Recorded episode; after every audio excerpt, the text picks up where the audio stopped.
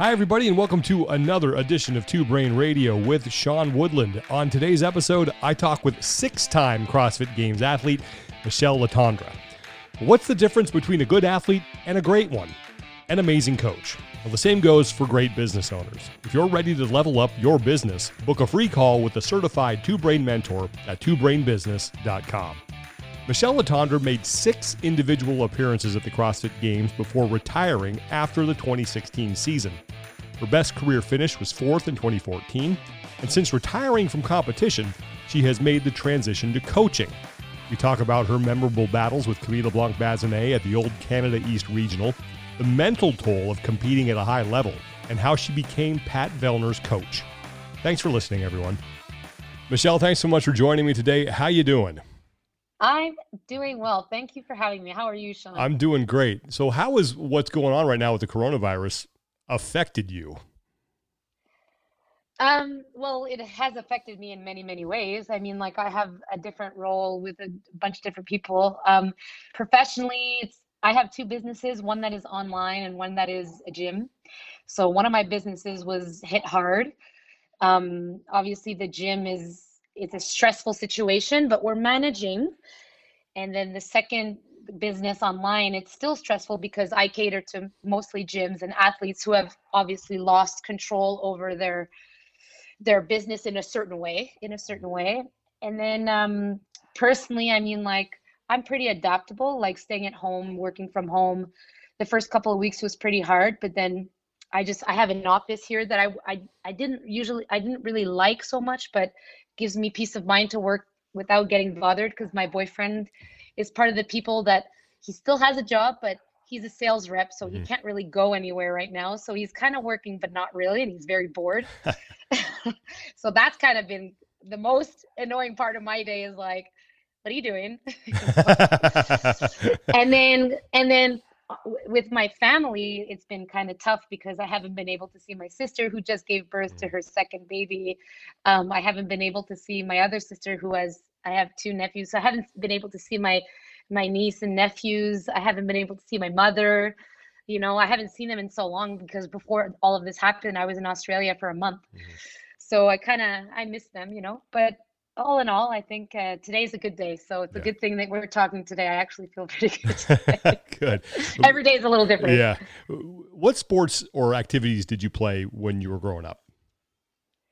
Um, I played. So when I was very young, uh, I lived in a community that had a pool um, that was right in front of my house, literally like on the other side of my house. So when I was really young, I started swimming.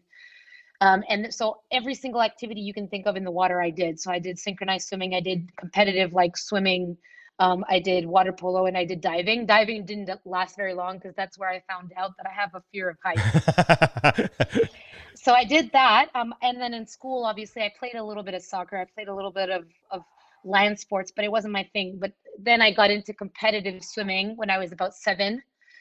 Um, and then after competitive swimming for three years, I went into um, uh, water polo, and that was like my main sport. Water polo was my main sport, and then, then yeah, and then that's it. And then I guess CrossFit was in my adult life, yeah. so you know. When did you decide that water polo was going to kind of be the thing that you focused on?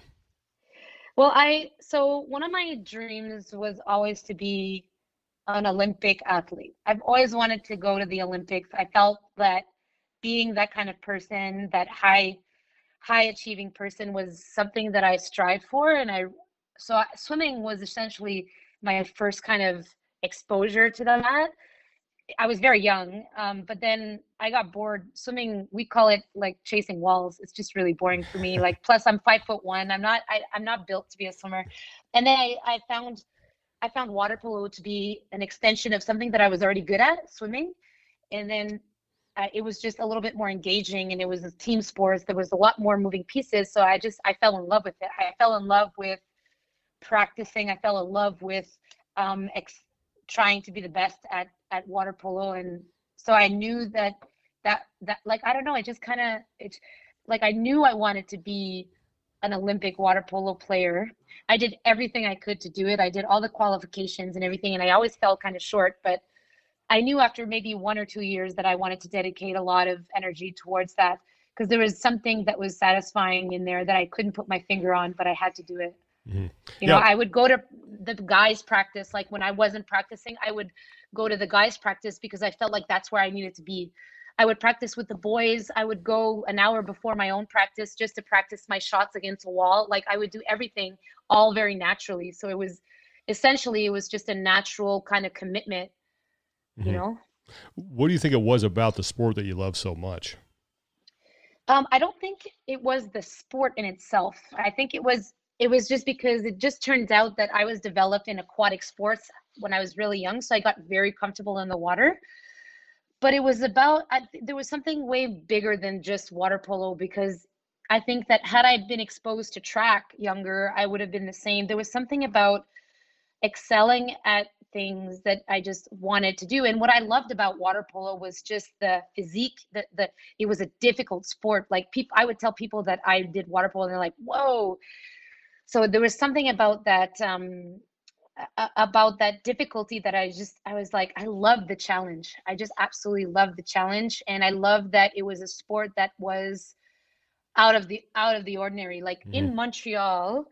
I come from the West Island, which is English speaking, and aquatic sports are very big there. Um, in fact, um, in Montreal, the, one of the biggest um, clubs in the country was DDO, and that's the sport I that's the club I played for. So, in in my specific area, playing water polo was was popular. So I just felt like like uh, it was the the popular sport plus it was the the difficult sport, and uh, there was something cool about going to the pool in the middle of winter too. How you know? then? How then did you find CrossFit? How? Yes. How did I find it? Yeah. Um, so so I found CrossFit um, in 2009 because, uh, long story, I went through a breakup that that in university, um, I was studying design, and then I, we, I went through this breakup and then I started going to the gym again because there was that part of my life that was missing. I had quit water polo in like before getting into university.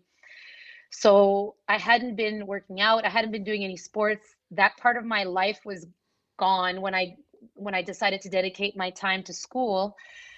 And then after the breakup, I just decided to to to go back to the gym and and to work out and um just naturally just the same way I was naturally getting more and more involved in water polo. Like at the gym i was getting more and more involved with my training and my workouts and i was like naturally just kind of being competitive. Without having an actual coach i would just say like well i did bicep curls at this weight. Th- last week i'm going to go heavier this week. And there was this natural kind of desire to just always do more. And then uh, at the end of my schooling i was like not really ready to jump into a career in design so I kind of just decided to get a part-time job in a gym, and uh, I just applied to a whole bunch of gyms. And CrossFit Montreal is the gym that called me back for a secretary position, and then I took it. And then they told me that you have to do CrossFit to work in a CrossFit gym. So I said, okay, I'll do it. And it didn't take very long for me to fall in love with it. And a month after I started doing it, I competed in my first competition. So that's that's how I found CrossFit completely by by chance. when did you know I'm actually really good at this? Um, I think it was uh, at like my first competition, which was one month after I started to do it. I did a scaled competition, but then people were very surprised about my level of skill. Uh, I was a water polo player, so I had really good shoulders, and I they were very flexible on top of that. So I did a big dogs competition that one of their requirements was 15 overhead squats at a specific weight. So you would be considered a big dog at a specific weight. I don't know if you remember this, but this is like way back when mm-hmm. Uh, OPT had said like, yeah. if, you know. Yep. So I did my first ever overhead squat at that competition. I remember asking my coach at the time, who was Rock Proto, who was like my first ever CrossFit coach, like, what's an overhead squat? he showed me, and I'm like, oh, okay. And the heaviest I went in that overhead squat for my first ever time was 85 pounds, which at the time mm-hmm. was huge. So when people said like, holy shit, and I was like, okay, maybe I'm good at this. And then I did a couple of competitions and some people told me that they had never seen anyone excel so quickly. So I figured okay, well, I, I didn't know this, but maybe I'm good at it. So then I kind of just do- dove into competition kind of head first. And I figured that um, I'd have a chance to go to the games. And I, and I, you know, I just said, you know, hard work, I'll just do it. And that's how I kind of knew Yeah. deep down, you know. So you go to regionals for the first time in 2012. What were you? No, 2011. Was it 2011? Okay, 20. Yeah. That's right. That's okay. Um, so Yeah. what were you expecting then when you showed up in 2011 for the first time? uh, honestly 2011 was just very exciting it was there was a lot of people talking about me in my like direct circle but obviously back then 2011 the it was in our region uh, canada east at the time there were like a couple of big names and obviously the biggest name was Camille because she Mhm. had gone to the games in 2010 and then there was a girl called alexandra bergeron uh, who had gone to the games in 2009 and people were expecting her to kind of make it. And then um, she kind of there was a rule in uh, 2011 when we did a max thruster that you weren't allowed to move your feet and in that specific event she moved her feet got a dnf um, and then because of that i qualified and it was a complete surprise i wasn't expecting anything i was expecting to be top five um, and I was expecting to do well and have a better idea of where to go in the future. But to my surprise, I qualified. You go to the games and you finish 25th overall that year. So what did you learn then about your fitness after that experience? I learned that I was overweight. um, I learned that I because in 2011 a couple of things happened, and I, I like we I didn't have a, gra- uh, a firm uh, grasp on my nutrition. Um, I was kind of alone in that, and I was I'm a nervous eater, so there was a lot of stress in that Mhm. year. And then I had a new job as um, I had a new job. I was like an insurance broker, and anyway, I had no I had no grasp on my nutrition, and I and I went to the games and I was not fit like physically. Like I had certain fitness, but physically I wasn't fit. And I saw that I was com- I was naturally I had hit a potential, but that I would have to make this a pro- like I would have to take executive decisions, so to speak, to kind of move my way forward to be where the other girls were. So I looked at all the other girls, and this is this is the beginning of a, a very serious lesson I learned, but I saw a lot of girls with eight packs and six packs and super lean, and I was like, I am nowhere near that, and I have to do that. So um, I realized that I had to I had to address that if I wanted to be like them. That took me down a road that I would not recommend to people, but at the same time, it was a decision that I needed to make. But I should have uh, sought out professional advice instead of talking to the person I spoke to. And anyway, that's another story. But um, I just realized that I just needed to get fitter. Like I was strong and I was I had skill, but I I wasn't. I couldn't run. I couldn't row. I couldn't do things odd. Like I was very much a traditional CrossFit athlete, you know. Mhm. So without So naming names here, but you mentioned that if you hadn't talked to the person you talked to, so why wouldn't you recommend the road that you took to other people?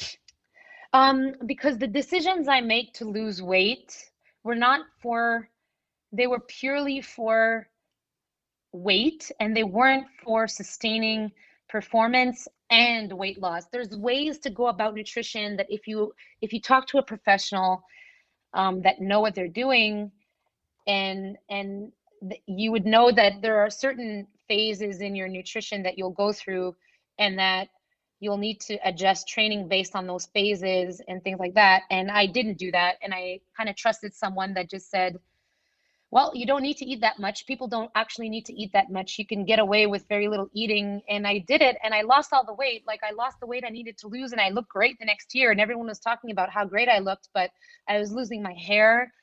Um, I got the the impacts of that weight loss were felt not that year, but it, they were felt for many years. Um, lucky for me, I didn't have a huge impact in my menstrual cycle. I didn't have a huge impact on my overall health, but there were a lot of things that that I, I went through that I shouldn't have. You know, I, I was short tempered. I was I was I'm very lucky I didn't get more injured than I did. Um, there was a lot of things that I I I I did based on my mood and and just because I was underfed, um, that I shouldn't have had to gone through and that I shouldn't have had to put my entourage through as well. So, you know, word to people like if you have to lose weight, do it with a professional, mm-hmm. like because you know like when I was losing my hair, I was like, oh, whatever, it's normal. But it was it after now I realize like, oh shit, I could have, I could, I dodged a bullet. I could have been, it could have been much mm-hmm. worse. You know, yeah. I was eating, I was eating two eggs in the morning with a cup of cooked spinach. I would have like not even a hundred grams of chicken with lettuce, and then in, at dinner it was meat and and green vegetables. I would eat three times a day, and then I would have protein only as a supplement, and that's it. So wow. calorie wise, I was eating less than I am now. Mm-hmm so it's dangerous. Yeah, you know, sure. Uh, you had a, a, stretch there at regionals. I think it was like a three year stretch where you you never finished lower than second. And you mentioned Camille, and yeah. the two of you had these great battles uh, at those competitions. Yeah. What was it like going head to head with her every year? Um, at first, it was frustrating because when you're a young athlete, you you're frustrated with challenge. You know, you wanted you you have this idea of winning um you don't like you want it to be hard but when it actually is hard you kind of like you don't know how to deal with all these emotions and everything like that and as a younger athlete you take things personally like you take what what your competitors are doing especially and i'm going to go out on a limb here like women are very catty in certain ways and i i was 100% guilty of that at the beginning and I, and I was very frustrated with the situation um, for many reasons. I was frustrated with her i was frustrated with with how everyone was comparing me to her and i was frustrated how it was always like um it was it was like the spotlight was always on her and i and it was just it was constant kind of like just every time my name was heard it was always her it was her name and i don't know if she felt the same way but i mean Camille is an excellent athlete and and um it was difficult to compete against her but then when you kind of age you kind of realize like the goal the goal is to go to the games you know like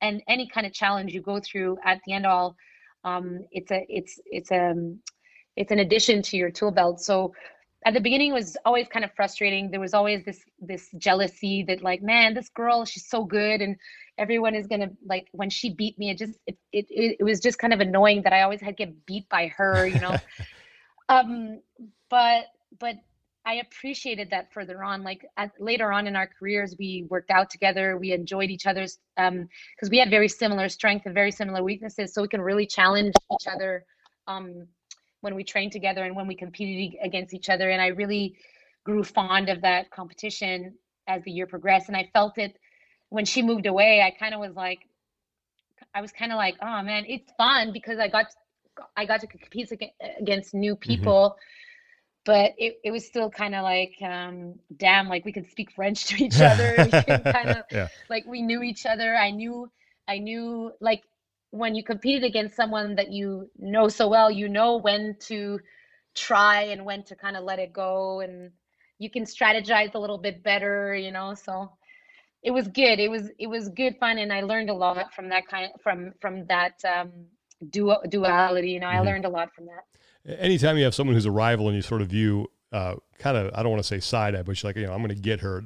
When you become yeah. friends, there's that moment where you decide to say, I'm going to put the rivalry aside and try to become friends. What was that moment for the two of you? Um, I can't really remember. I can't really remember. I, I, I, to be honest, I remember at one point she said that she was coming back to Montreal because I think she was in the U.S. and she asked me if I wanted to come train. I don't, I don't know. I think um, like on my end i was like i'm kind of more independent usually and in there was one point where i remember she reached out to me and she asked me to come work out with her and i was like oh that's kind of weird and sure why not? Like i like i won't say no to that and then um, after that we just became closer and when that is exactly i i don't really remember.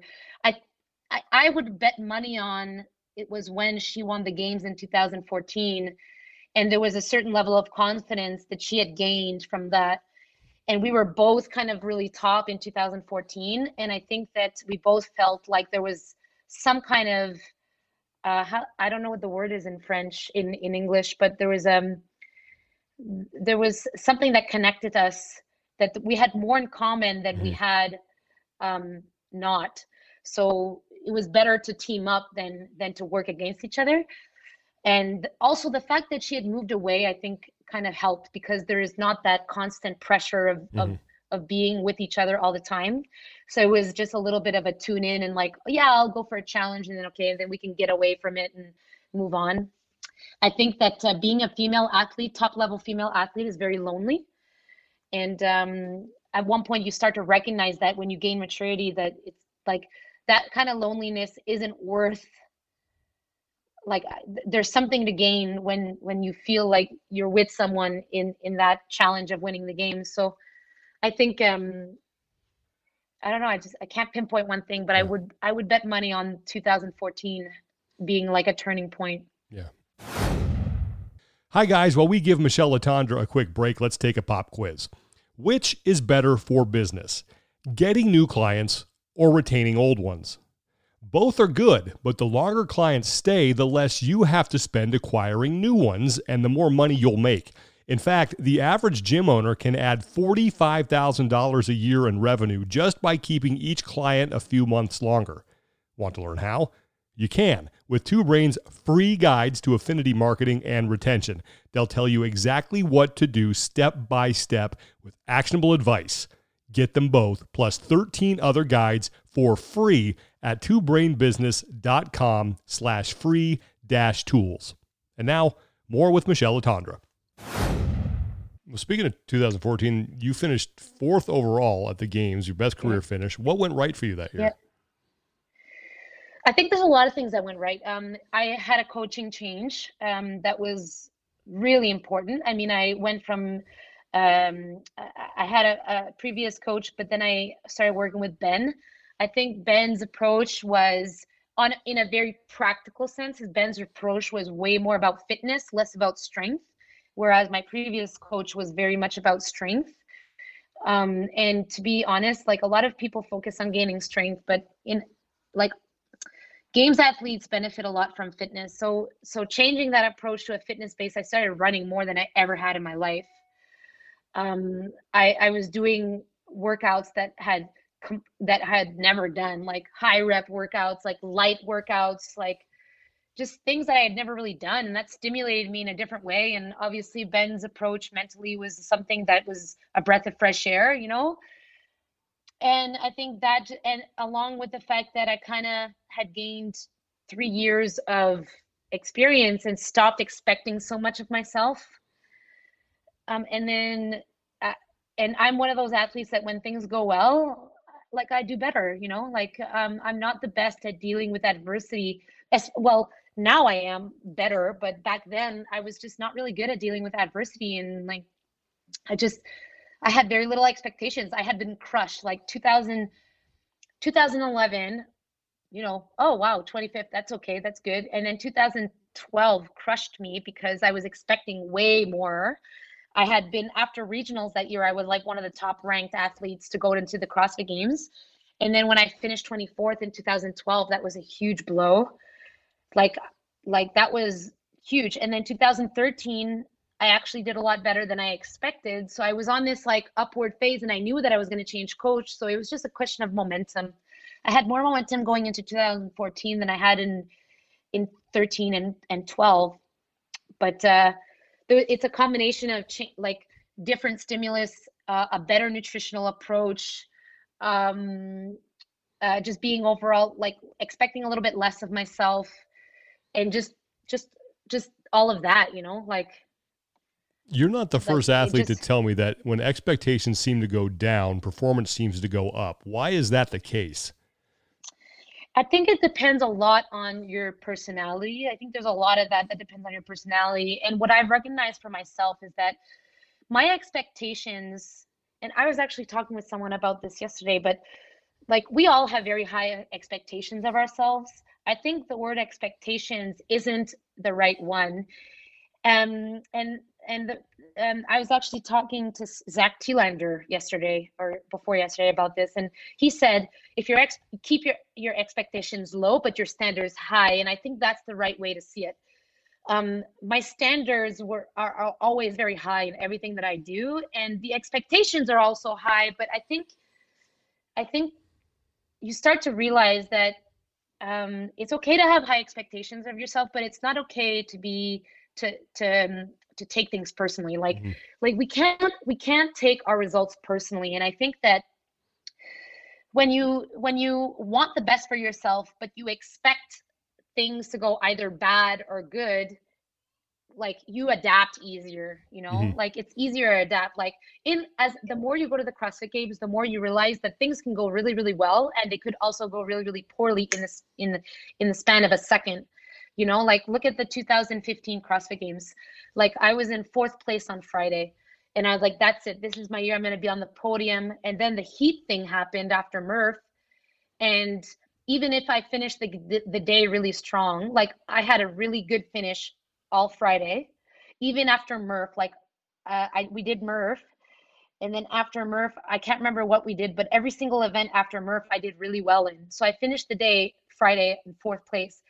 But then I had the effects of that heat stroke, and then I didn't sleep at all during the weekend. I couldn't eat. I was basically sick. And then in the span of of just like that, and all of that, it was gone. Like I was on a good good um trajectory. And then the next day, Saturday, we had that race where we had to jump over these hurdles and I couldn't jump.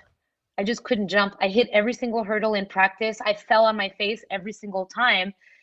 And it was just like, well, like I had never felt fitter in my entire life. I did super well on Thursday and Friday. I was expecting and then it just it just fell apart. So the more you experience that, the more you realize that that you do everything you can to set yourself up for success but the games is not a representation of who you are it is simply a picture of the year it is is it, it, uh, sorry that's not the right way to say it but it's simply a picture of four days mm-hmm. even though you prepare all year for this it is the picture of these four days of competition. Um there's so it's it you can't take that personally um, because there could be like for example you could be the fittest you've ever been and then you break an ankle. Like mm-hmm. like and then you finish 25th is that really a representation of your fitness? No. Like no it's not. It's a representation of your 2020 crossfit games.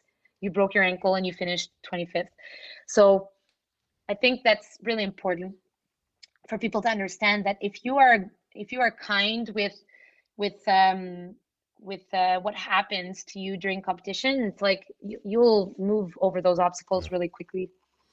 Obviously being a competitor it takes a physical toll on you but what kind of mental toll does competing at the games level take on you? I think it depends who you ask. Mm-hmm. i think mentally for me it was one of the best experiences of my life um, i think that um, you begin to see challenge in a different way and then if you're good at taking time and looking at things in perspective, you can transfer that to everything in your life. It doesn't mean that you're going to react to everything perfectly after. Like I'm still like there's a lot like I I personally think that having businesses has taken a stronger like a, a more intense mental toll than being an mm-hmm. athlete I was talking to my boyfriend about this just two days ago with this coronavirus situation because I was like, fuck, when you're an athlete, you have 100% control over everything aside from the outcome of the competition but you can control how you eat you can control how you train you can you have you feel like you have so much control because everything relies on you but then when you own a business it's like there are so many things that you don't control and it's like that's super stressful. So but i have to say that that it's given me a lot of of perspective on life and it's it's also provided me with very since very very profound lessons about life. Like i always feel like being an athlete is like is like a looking under a microscope of of what a process is over a lifespan. It's like if people have the opportunity to be a professional athlete it's like the process they are living the process of life in a very intense way. And it's like, if you have the opportunity to go through that, then it just feels like certain obstacles in your life feel uh, a little bit more easily addressed. Much like, and and I don't think it's anywhere close to being a parent, but like from from speaking to my sister, you know, she always says like having kids makes you realize what's really important, and you realize that there's a lot of things that are irrelevant um, I think being an athlete, um, it's it's funny because it it when you're when you are the athlete, it's it, it, everything feels super super important, and then when you're once you're out of being an athlete, you're like, man, that was so not important. um, but if but that's what's cool is that when you live through being an athlete, when you feel everything is so important, and then you get out of that lifestyle and you realize how how unimportant that stuff actually was, that's where the lesson is learned. I feel so being an athlete and being in that like that situation everything will feel very big and then once you're out of that you're like oh whoa everything becomes everything falls into place and you're like oh man in the grand scheme of things that wasn't a big deal mm-hmm. and and and stuff like that um so it's it's a very interesting life lesson um but when you're in it i don't think you can see it like that yeah you yeah. almost retired after 2015 but you came back for another yeah. year why did you make the choice to come back for one more go um i almost retired and so in 2015, after the games, I remember having a conversation vividly. We, me and my boyfriend went to get my name, Matt, and we were walking out of the tunnel in Carson, out of the Home Depot Center, and we were. I remember exactly where we were. We were in that ramp um, out of the tunnel. You know that mm-hmm. that um, yeah. that goes into the athlete area, and I said to him, "No way am I going to train another year in things that I suck at to get beat down like this. I don't like CrossFit that much. And he told me, Michelle, you're still in it, that like you're emotional, um, give it some time. And I said, I'm not going to do it again. And then about a month later, I realized what he meant. And I was like, you know what? I'm going to do another year, but this year is going to be for me. I'm going to do everything that I can to enjoy what it means to be a CrossFit Games athlete. And that's why I did another year. Um, everything I did that year was to make sure that I would enjoy it. And it was a hard year. It was very hard. And I think that's where um, having a more flexible mindset like really helps you because that year I had a back injury. I had a um, like a bulging disc. I had all kinds of injury. You name it, I had it. Like I had a knee injury, I had a foot injury, a back injury, a shoulder injury, everything. Um, and then I worked through it and I trusted what I had done in the past. And in 2016, I went in it with the hopes of breaking the top 10.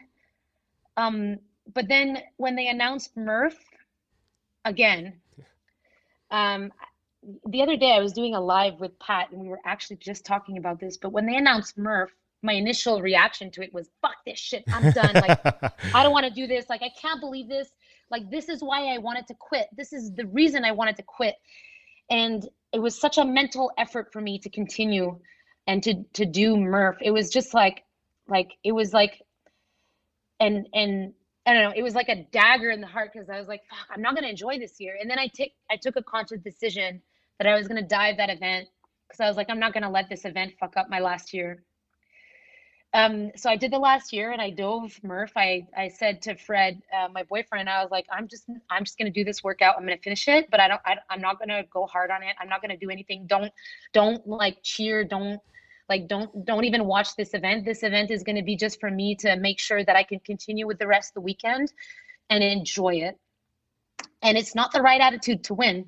It's not the right attitude to crack the top 10. And I knew it but I enjoyed the rest of the weekend and I had no pressure on my shoulders and I remember the weekend and and it was that that year was for me. So it was a tough year full of injuries and then it was a slap in the face when they announced Murph, but but all in all, it was probably my most memorable CrossFit Games year that I've ever had. Um and yeah, so I decided to do it again and and I'm, I don't regret it because we got to go to Aromas. Mm-hmm. Um, we got to do that run that that was so epic like like we got to do that. We got to i maxed out my deadlift. I pr 30 pounds. Like there's a lot of good things that came out of 2016 and i'm really happy i did it so then along the lines of why come back for another year why then did you know that 2016 was i'm done oh i was getting old and i was kind of I was getting old in the sense that I felt like as I was aging with the with my track record of injury before I got into a very serious injury, I just I didn't want to have to go through that again. Um, I I didn't have the same desire to go to the gym anymore. I wanted to move on. I wanted to work. I wanted. I, I just wanted different challenges in my life. I felt like what I was doing was too repetitive, and I don't want to take away from. I don't want to take away from athletes who are dedicating their time for this, but I just felt like I was over it, and it was time to move on. And I'm glad I did because um, it just if like I wasn't I I wasn't make like it was a financial decision too. I was like I'm starting to make money, but like my health isn't worth the money I'm making, so I just wanted to move on. When did you first start thinking about becoming a coach? Uh 2016. Actually, it was when I did the invitational mm-hmm. uh, in uh, Madrid. Yeah. Um, yeah, I was like, man, I really like this, and then and uh, I knew that I wanted to stay in the competition world because I do love competing. So it was something in the back of my mind that I wanted to do, and um, there was a lot of things that I had done in my career in in programming wise that I really liked. Like one of the things that I loved the most about being competitive CrossFit was exposing myself to different um, sports within CrossFit. So I went to see a track athlete. I went to see, like, I spoke to Chris Hinshaw, like a lot of people, and there's a lot of thing I exposed myself to in terms of training regimens, and I just, I just loved a lot about that. There was a lot of technical things that I really loved about that, and I love to learn. So if there's one thing I really miss about being a CrossFit Games athlete is practice, like going to see specialty coaches and working on skills with someone looking at me and coaching me. I miss that. I don't miss the I don't miss the working out. I don't miss the maintaining. I don't miss the the the anything other than going to see my track athlete and learning and working on agility. I miss going to see my Olympic weightlifting coach and working on the snatch in a very specific way. So those are things that I really enjoyed and that I wanted to put together in one cohesive program because if there's one thing that I was really good at is technical stuff.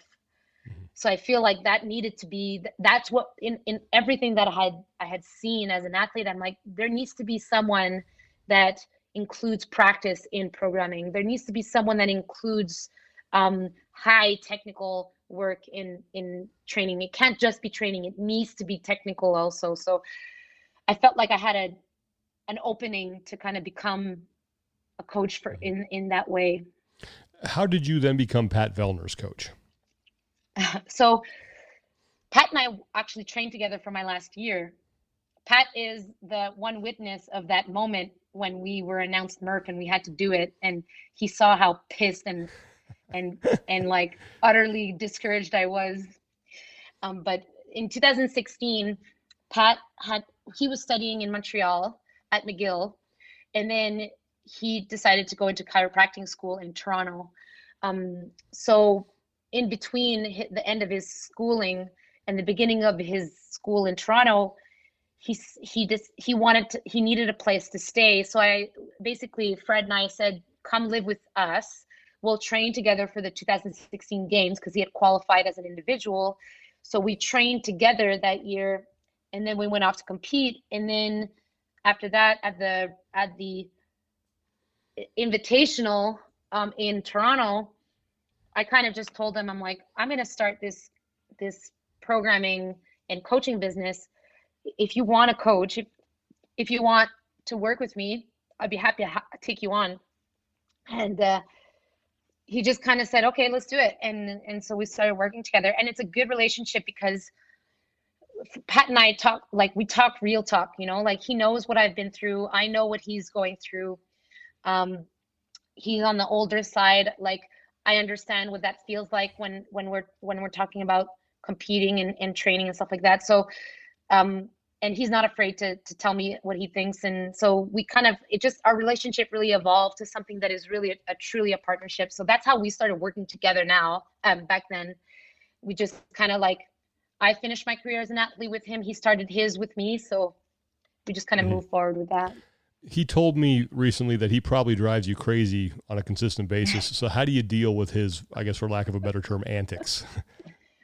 Um, I think Pat. Um, we got, we really got to know each other recently at Wodapalooza for real. Like, like, um, there's a lot of things that Pat does that that uh, do, does drive me crazy. But there's a lot. You know what's amazing is that there's a lot of things that he does that drive me crazy that I see myself. Like the way he reacts to things, I see myself. And my challenge is how do I get him to learn the lessons that I was too stubborn to learn? Because I was really stubborn mm-hmm. too. So I think that um, I think that that um, we complement each other a lot in that way like and and we are we are very different in a lot of ways like he is very pragmatic very very systematic about everything like everything needs to be a b c d and i'm a little bit more of an artist like like whatever you do there's a stimulus like these are the intentions but if you don't hit that it's not the end of the world like there are a lot of other things there's a lot of other things that that we can work on um, that will get us to where we want to go. That's the beauty about CrossFit. Um, so when you when you work in CrossFit, there's the because it's GPP, it's not you don't have to be so specific. So I think that that I bring to the table a different point of view for him um, but he does like because he he asks me like 10 questions every training day. And i always tell myself god i must not be very clear. But then there are other days i'm like jesus christ we've been working together for like three years. Come on like you should know. But yeah like um otherwise he what i appreciate a lot about pat is that he is very good with communication whereas other athletes are not. So I mean, there's a lot of there's a, there's a lot of good things, and he he says that I I'm driven crazy, but really I'm not. Like I appreciate working with Pat, I really do. How have the athletes that you have under your guidance helped make you a better coach? Um, uh, a lot of things. There's a lot of things that I've learned um, throughout the last couple of years, and um, you there every athletes are are you get people that are in the best of their um they're at their best and we we deal with people that are at their worst. And um i think there's a couple of things. Like i learned to be the coach that i am based on the coaches that i had. You know i was like oh i really like this. I really like this you know. Um what i've come to understand is that a lot of the time it's hard to answer it's hard to answer that like like with pat i've i've come to learn that clarity is very important and having a and and having a plan is very important discussing that plan is very important like like pat needs some kind of assurance that he's going somewhere. There are a lot of other athletes that just want programming and like you just let them be and i was kind of like that at one point like especially at the end of my career like i just wanted programming and i, I wanted to be on my own and so um it's very important to adapt to the to the um, to the person that you're working with. What i've learned though is that and this is an unfortunate lesson but i think it's a very good life lesson for me is that when you pro- when you give a lot of yourself to someone um you, you there's a lot of things that you won't get back you know like you invest so much in in athletes on an emotional level and when those relationships kind of fall through it hurts so that's something that I've learned a lot that's kind of unfortunate that like I can't give too much of myself to my athletes because I can get hurt in the long run. Mm-hmm. Um, so that's a hard lesson. That's not a fun lesson to learn, but it's important. Like um, the last few few years, I've kind of learned that like you can invest yourself emotionally, but you but you never you can never give 100% yeah. of yourself um, in in that kind of circumstance because it is um, because it is like it is a person it is a professional relationship when it comes down to it and you can never forget that. Yeah. Why do you think that there aren't more female crossfit coaches out there who deal with high level athletes? Um time uh emotional investment um risk um there's also a huge sense of um, responsibility that is very hard to deal with. And um, I can't speak for other women, but me as a woman, um, I felt I felt like um, I was constantly battling my like my own personal emotional um, reaction to certain situations, and maybe like I don't know how to how to put this into words, but it was constantly like am i doing the right thing? And there's there's a certain level of maybe insecurity that comes with maybe the fact that our like me emotionally i'm i, I make decisions um and and it was very true at the at the beginning of, of my career as a coach and it's less and less true because i've learned that it is a professional relationship and i can't invest myself too emotionally with the athletes that i work with and i think maybe guys are better at doing that from the beginning um uh, but I, it's hard. It's hard to really pinpoint. I, I, I do feel like there's a lot of things that that work to my advantage as a woman. Um, only, only when it comes to having uh, more uh, experience with strategies. Like there, are, like we have different weaknesses than men. Um, and there are there are certain strategies that could be very helpful in certain circumstances for men and whatever so there's a lot of things that work for us but i think emotionally it's very difficult for women in this line of work because we get very involved with the people that we work with and there's a lot of stress that comes with that involvement and um yeah so it's i think that could be one of the reasons but it's hard to tell. Maybe it's interest. Mm-hmm. you know maybe it's just a question of interest and uh like like it's it's just it's hard to be a coach. It's yeah. it's very hard. It's very hard. Last question. What's been more rewarding for you in your career competing or coaching and why? Um it depends what you define as career. I would say in my life coaching has been more rewarding. Mm-hmm. um there's a lot more there's a there's a way better point of view when you're a coach than when you're an athlete. When you're an athlete everything is you're on you're you're in it. Everything is so big and it's very hard to see things on a very in a very um, broad perspective. And i think as a coach you understand a little bit more what a plan is and and you understand steps a little bit better you understand the process a little bit better you're a little bit more patient with things when you're in it and you're tired and you're emotionally invested in things and you're physically invested in things and you're constantly going through injury and like and, and it's physical reminders of what a process is, it's very hard to see things in, in perspective. So I think coaching has more has has brought me a lot more um, meaningful lessons than being an athlete. Um, but being an athlete is is it, it's just like there's not much that replaces the the, the feeling of of finishing an event and being proud of yourself like there's not very much that compares to that kind of and keep in mind i haven't i'm not a parent yet so i'm i'm sure that just takes everything out of the equation and there's like there's this like level of pride when you're a parent but as an athlete there's this sense of pride of what you accomplished that is hard to kind of it's it's amazing to say that I was in Carson and I was at the Home Depot Center in the tennis stadium and I got to clean and jerk in front of that many people on a Friday night and I got to win a workout in there. And there's a, there's a lot of things that being a CrossFit Games athlete has has brought to me that that that nothing else has and that not a lot of people have had the opportunity to feel. So you know there are beautiful things that yeah. happen I, I can't say that i don't appreciate both both things well, Michelle, I really appreciate you taking the time to do this. Uh, miss watching you out there on the competition floor, but it's good to know that you're still involved and, and best of luck with everything moving forward. Thank you, Sean. I really appreciate the talk. Big thanks to Michelle Letendre for taking the time to speak with me today. If you want to follow her on social media, she is on Instagram. She is at Mish, M I C H underscore Letendre. Make sure to subscribe and join me every Wednesday for inspiring stories from the fitness community and interviews with your favorite athletes and coaches. If you miss an episode, well, you can find them all in our archives at twobrainbusiness.com. Thanks for listening to Two Brain Radio. I'm Sean Woodland, and we'll see you next time.